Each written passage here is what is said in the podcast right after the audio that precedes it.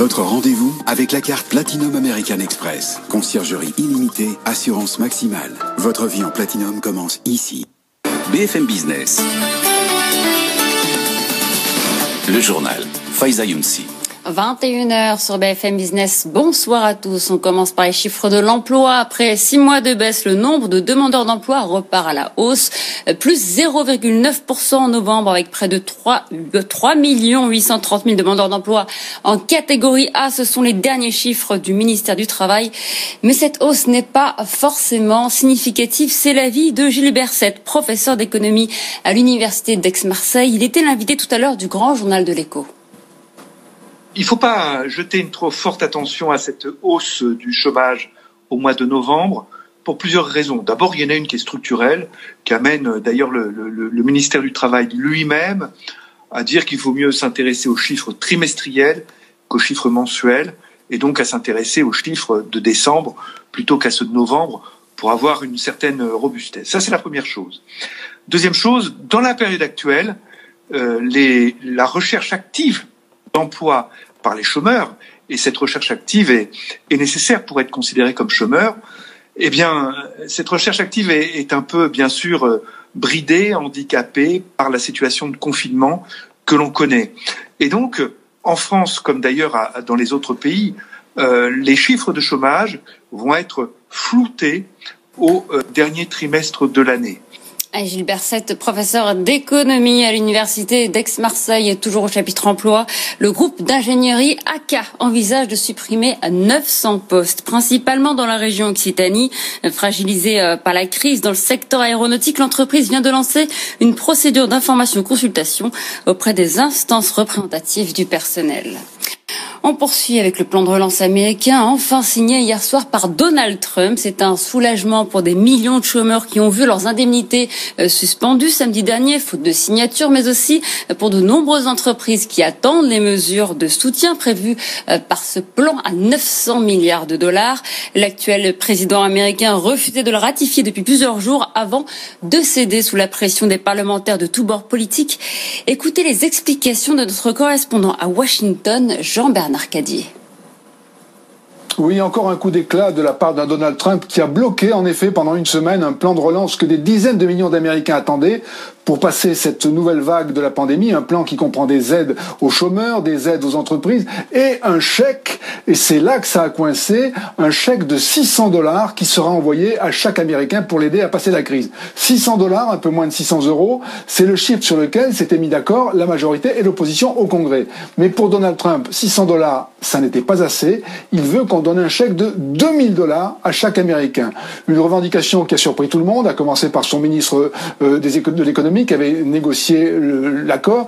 La gauche a dit 2000 dollars, excellente idée. La droite a dit pas question. Sauf qu'en principe, Donald Trump est un président de droite et son parti, les Républicains, euh, ne comprend pas pourquoi il a fait ça. D'autant qu'en refusant de signer, Donald Trump a mis le pays au bord du précipice. Plus d'argent pour les chômeurs, plus d'argent pour les vaccins plus d'argent pour l'État en général, ce qu'on appelle le shutdown.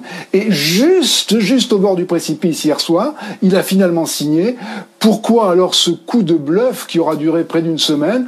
Donald Trump vraisemblablement pense à l'avenir. Il ne sait pas encore ce qu'il fera après la Maison Blanche, mais il veut que les Américains se souviennent d'une chose. Lui, il a voulu leur envoyer un gros chèque et les politiciens traditionnels l'en ont empêché. Jean-Bernard Cadier, notre correspondant à Washington et du côté des futures relations commerciales avec le Royaume-Uni après l'accord conclu jeudi dernier. Les ambassadeurs des 27 États membres de l'Union européenne ont donné leur feu vert à son application euh, provisoire à partir du 1er janvier prochain.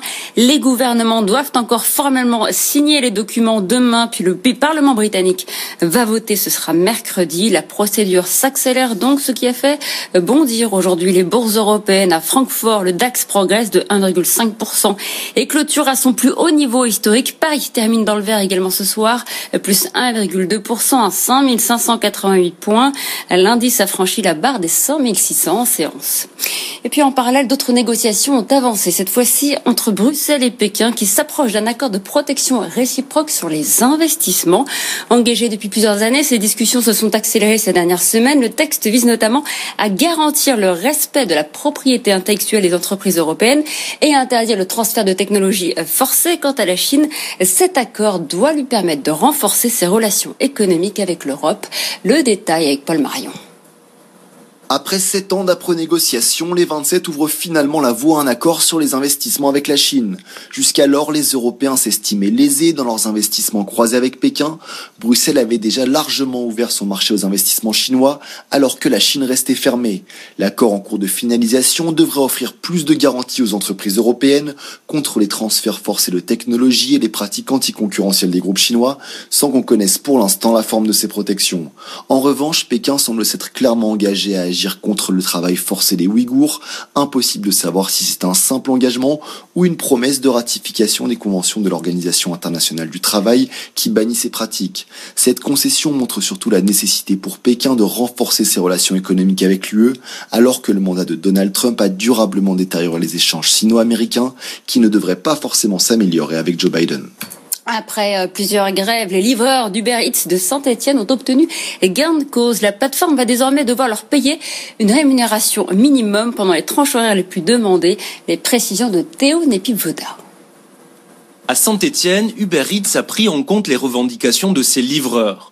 Désormais, la plateforme leur assure une rémunération minimum, 10 euros de l'heure pour les livraisons du midi, 12 euros pour les livraisons du soir, à condition d'avoir effectué suffisamment de courses. Uber Eats rétablit également la prime de pluie de 1 euro par livraison, prime qui existait avant le premier confinement.